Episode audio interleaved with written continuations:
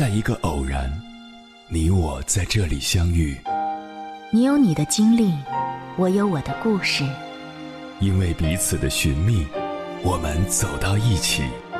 千山万水只为你，捎来谁的秘密？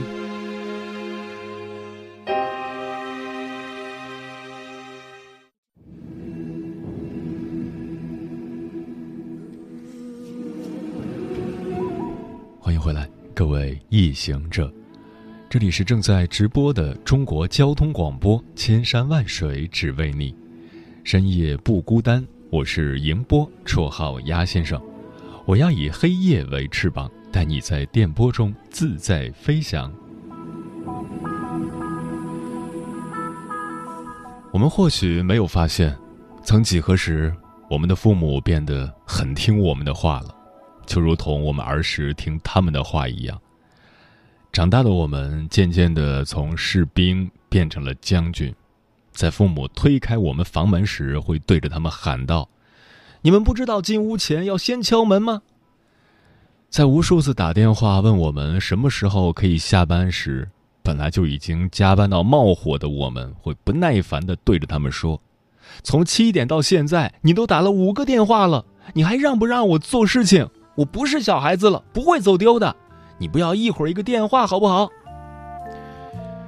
这其实是病得治，知道吗？小的时候，我们敢这样对父母说话吗？他们让我们做什么，我们都不敢吭声，立马执行。可是现在，我们长大了，独立了，倒变成他们在我们面前小心翼翼，不敢吱声了。父母其实也挺可怜的。年轻时为家庭打拼，子女长大了，自己也慢慢苍老，害怕孤独、重亲情的他们，开始担心自己哪里不对，会让本来压力就大的子女不高兴。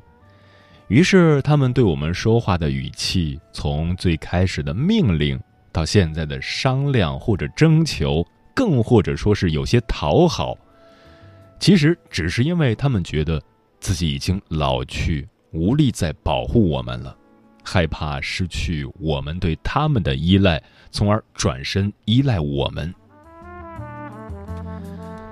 之前从另外一个朋友那儿听到的话，更让我感触。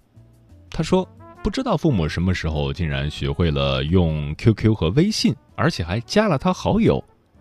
要不是有一次他在说说上发状态说想吃老家的丸子了。”然后第二天一下班就看到母亲风尘仆仆地站在自家门口，怀里还像宝贝似的抱着一盒的肉丸子，他都不知道他们竟然是好友。朋友当时很生气，并没有问大字不识一个的父母是怎么学会用 QQ 和微信的，而是觉得他们是不是在监控自己的生活。他说，他至今都还记得当时他大声的质问。你们干嘛要偷偷加我好友？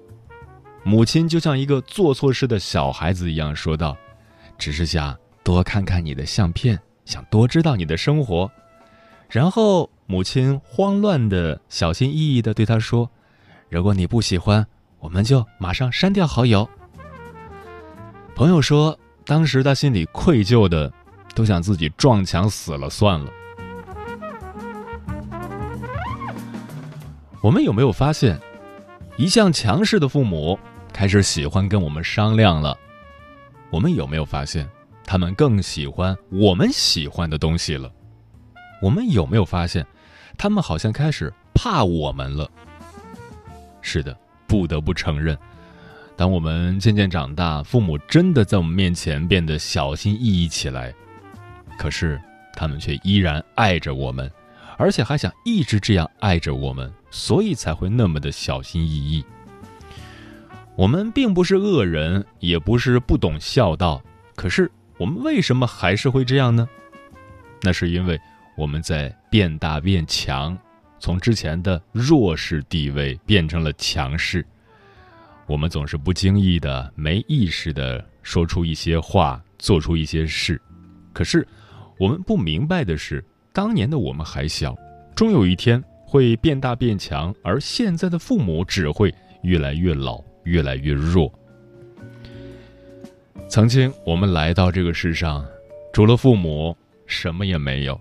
父母他们有事业，有朋友，有爱好，有很多美好的东西，但他们都甘愿舍弃，不嫌弃我们的幼稚，一步一步的带着我们长大。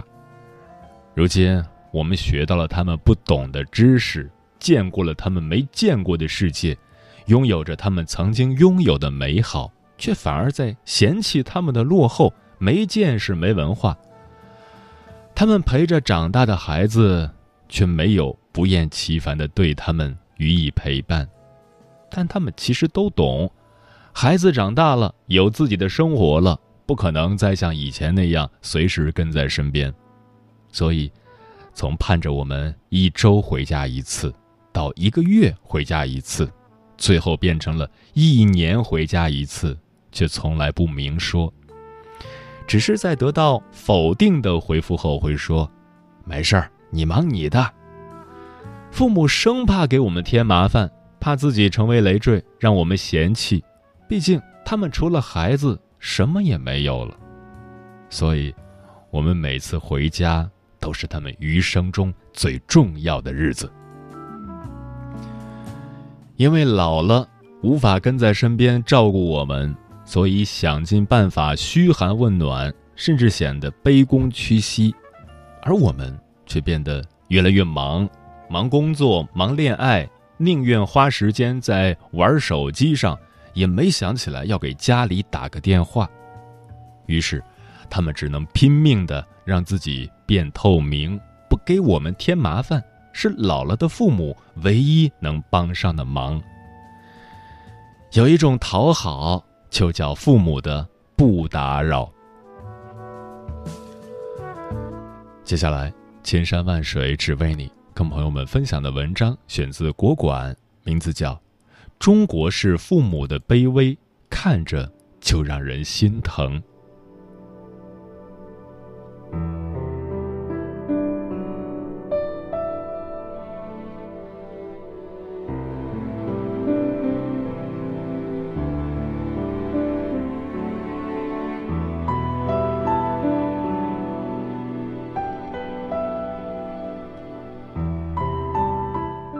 一直盛传这样一句扎心的话：成年人最大的悲哀，就是父母在你面前变卑微。最近我算是体会到了这种愧疚之感。周末带家人出去玩，爸爸特别兴奋，一个劲儿的拍照拍视频，说要发朋友圈。因为天太热，等的有点久，我没忍住发了句牢骚：“一个大马路有什么好拍的？”别人又不是没见过。爸爸张了张嘴，想说点什么，最终还是低下了头，小声说了句：“对不起。”那一整天，只有在我拍照的间隙，爸爸才肯急急忙忙拍几张，生怕会让我多等一分钟。尽管我一次次说没事儿，他还是拘谨的，像个犯了错的小孩儿。可在记忆中的爸爸一向都很清高，何曾对谁这般小心翼翼过？他常常说“不蒸馒头争口气”。小时候，我被熊孩子欺负了，不善于与人争吵的他，也会叉着腰跟泼妇对骂似的骂上老半天。初中时，我被班主任点名批评太爱打扮了，他直接怼回去说：“爱美是天性。”长大后，我遇到渣男的纠缠，他二话不说就把对方撵跑了。原本那么刚、那么要强的一个人，如今竟在自己孩子面前变得这么谨小慎微。多少父母都是如此，年轻时为子女遮风挡雨，年老时却得看子女脸色行事。想一想，可真是讽刺啊！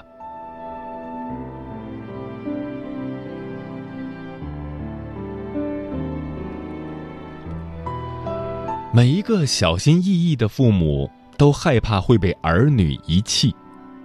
衰老的本质就是一天天走向无力与虚弱。曾看过一档动物类纪录片，讲了一头雄狮的故事。雄狮曾经威风凛凛，在年轻的时候是狮群的大王，带领狮子们四处捕猎。可等他日渐衰老后，狮群中出现了一头年轻力壮的狮子，他三下五除二就把狮王轰下了台，逐出了狮群。年老的雄狮像孤魂野鬼似的在草原上飘荡，只有时不时看向狮群的双眼中能看到一点点光彩。只是他再也没有能力回到狮群了，只能孤独等死。动物如此，人亦然。电影《游山解考》里就出现过这样一个残忍的情形：因为村落极端贫困和食物匮乏，以至于老人活到七十岁的时候，就会由儿子亲自背着送到村子后面的游山上去，任由老人自生自灭。虽然他们表面上都说这是祭山神，但所有人都知道，只是因为过了七十岁的老人没有办法种地干活，只能在那里白白浪费粮食花钱。害怕被遗弃是人的天性，尤其在时常都会看到老人不被善待的新闻，这犹如给老人敲响的警钟，让多少人都不敢闹，不敢横。对于父母来说，他们需要的并不多，无非就是一份安全感，能让他们坚信，不管身体有多差，我们都不会遗弃他们，不管他们，更不会让他们在世界的角落里自生自灭。当安全感不再缺失时，父母又怎会在儿女面前唯唯诺诺呢？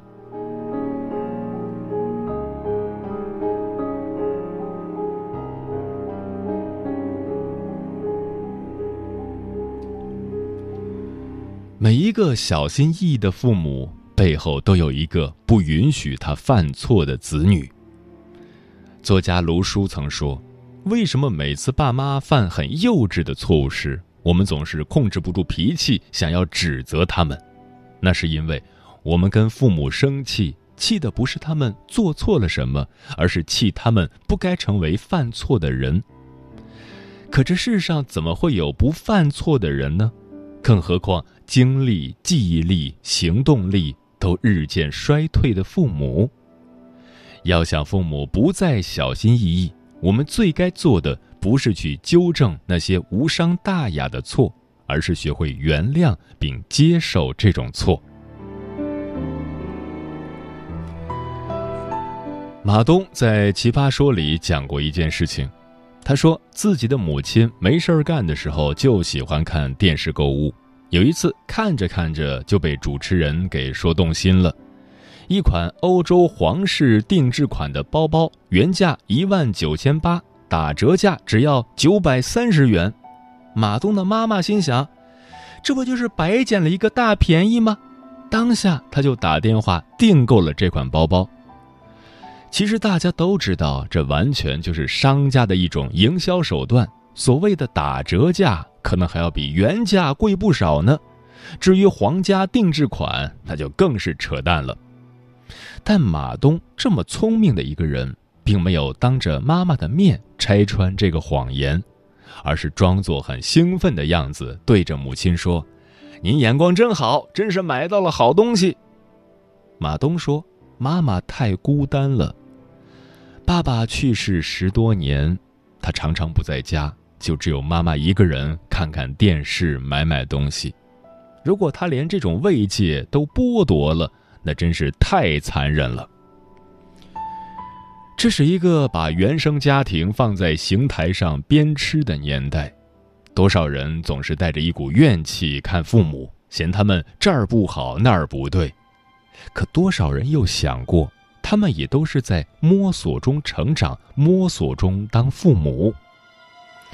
就像韩剧《请回答一九八八》中德善的父亲说的那句话：“爸爸，我也不是一生下来就当爸爸，爸爸也是第一次当爸爸，所以我女儿就稍微体谅下。”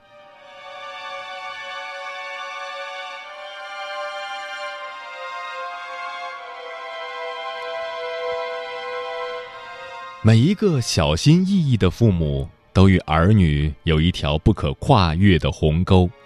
面对这条鸿沟，有人选择视而不见，有人选择修建一座桥。发小就是典型的视而不见。有一次，发小在朋友圈说中了胶片的毒，意思是太喜欢胶片相机拍出来的感觉了。但他妈妈不理解，就紧张的打电话问他到底怎么了，是不是中毒在医院？这样的事情发生过好几次，一来二去，他也懒得解释，每次发朋友圈都直接屏蔽了父母。远在家乡的母亲很想知道儿子的近况，每次只能跟我旁敲侧击的了解一下，就怕在他跟前哪句话说错了，惹得他过年又不回家了。每次聊完后，他的母亲都不停的叮嘱我，千万不要把这事儿说给发小听，害怕他又生气了。说实话，比起麻烦，我更是心疼这位母亲。不过，因为一场意外，还是改变了发小。去年冬天，因为炉盖没有放好，两个老人差点因为煤烟中毒身亡。当发小知道这个事情时，这个五大三粗的北方壮汉就在地铁上哭成了泪人。他说：“如果父母真就这么走了，估计这辈子他都不会原谅自己。”从那以后，发小依旧会发朋友圈屏蔽父母，只不过会专门发一些自拍照、吃饭照、旅游照到朋友圈，只是仅父母可见。发小说：“以前不敢直视母亲的眼神，因为里面写满了太多期待，期待她能像小时候那样畅所欲言。但他现在不怕了，因为他在努力的把自己的世界说给他们听。在我们看不见的地方，父母都在努力的向我们靠近。”可多少父母像只无头的苍蝇那样，只能无助的瞎撞。短短人生数十年，我们的缘分又能有多长？所以，请主动为父母搭一座桥吧。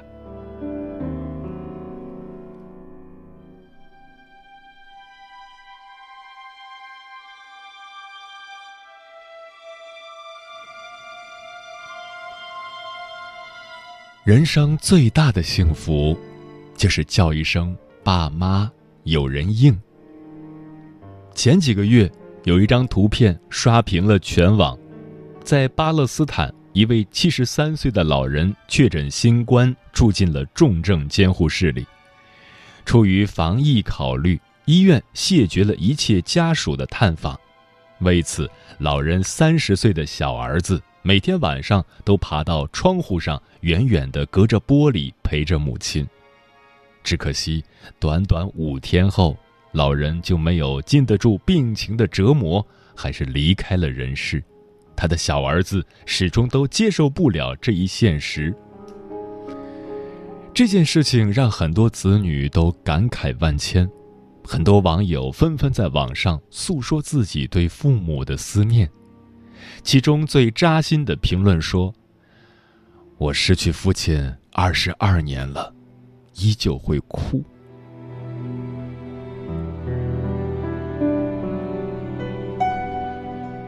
父母在，人生尚有归处；父母走，人生只剩归途。”父亲曾跟母亲讨论，等以后去世了，他们要各自葬在父母的跟前。我想，这不是他们的感情不好，而是能够理解彼此思念父母的心情吧。毕竟，母亲至今还常常念叨外公外婆，给我们一遍遍讲那些温暖的故事。毕竟，每次在爷爷奶奶的忌日时，父亲都会在坟头跪坐很久很久，直到天黑了才肯离开。我想。那时的他们谁也不是，都只是那个想被父母宠爱的孩子吧。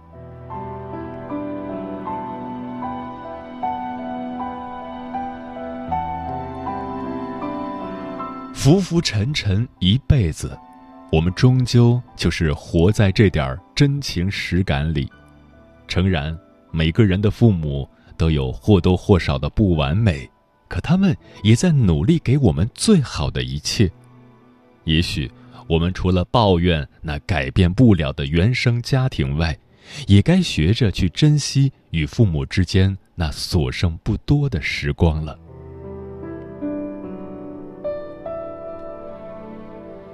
自从周末让父亲感到了不自在后，我立马就去网上买了一个单反相机。我准备在下周出去玩的时候，认认真真的教他怎么用单反拍花花鸟鸟，让他能在朋友圈、家族群、抖音上嘚瑟个够。都说成年人最大的悲哀，就是父母在我们面前变得小心翼翼。我想说，并不是。最悲哀的事情是，儿女明明看清了父母的小心翼翼，还是不想方设法去解决，只是任由他们更加忐忑谨慎。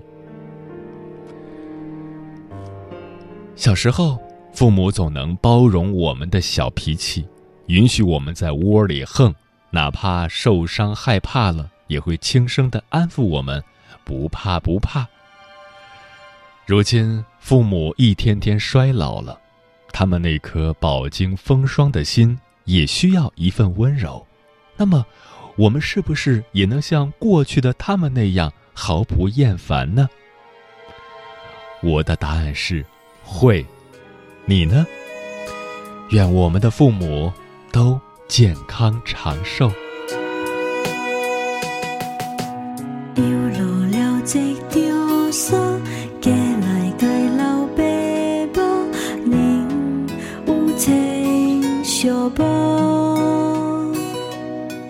当初由爱到来我想来解心海